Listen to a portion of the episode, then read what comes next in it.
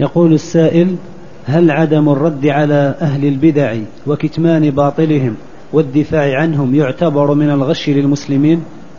هذا من أكبر الغش للمسلمين السكوت عن أهل البدع وعدم بيان بدعهم. هذا من الغش للمسلمين. فإذا انضاف إلى هذا أنه يمدحهم ويثني عليهم فهذا أشد وأنكر والعياذ بالله. فالواجب على من عنده علم أن يبين البدع والمحدثات وأن ينهى عنها ويحذر منها ولا يسكت. السكوت هذا من الكتمان.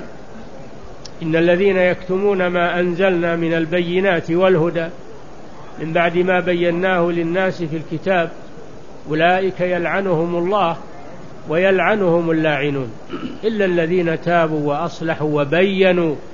فأولئك أتوب عليهم وأنا التواب الرحيم. لا يجوز للمسلم الذي عنده علم أن يسكت على البدع والمخالفات ولا يبينها للناس لأنه إذا سكت احتج الناس به وقالوا لو كان هذا محرما أو ممنوعا ما سكت العالم الفلاني وهو يراه. نعم.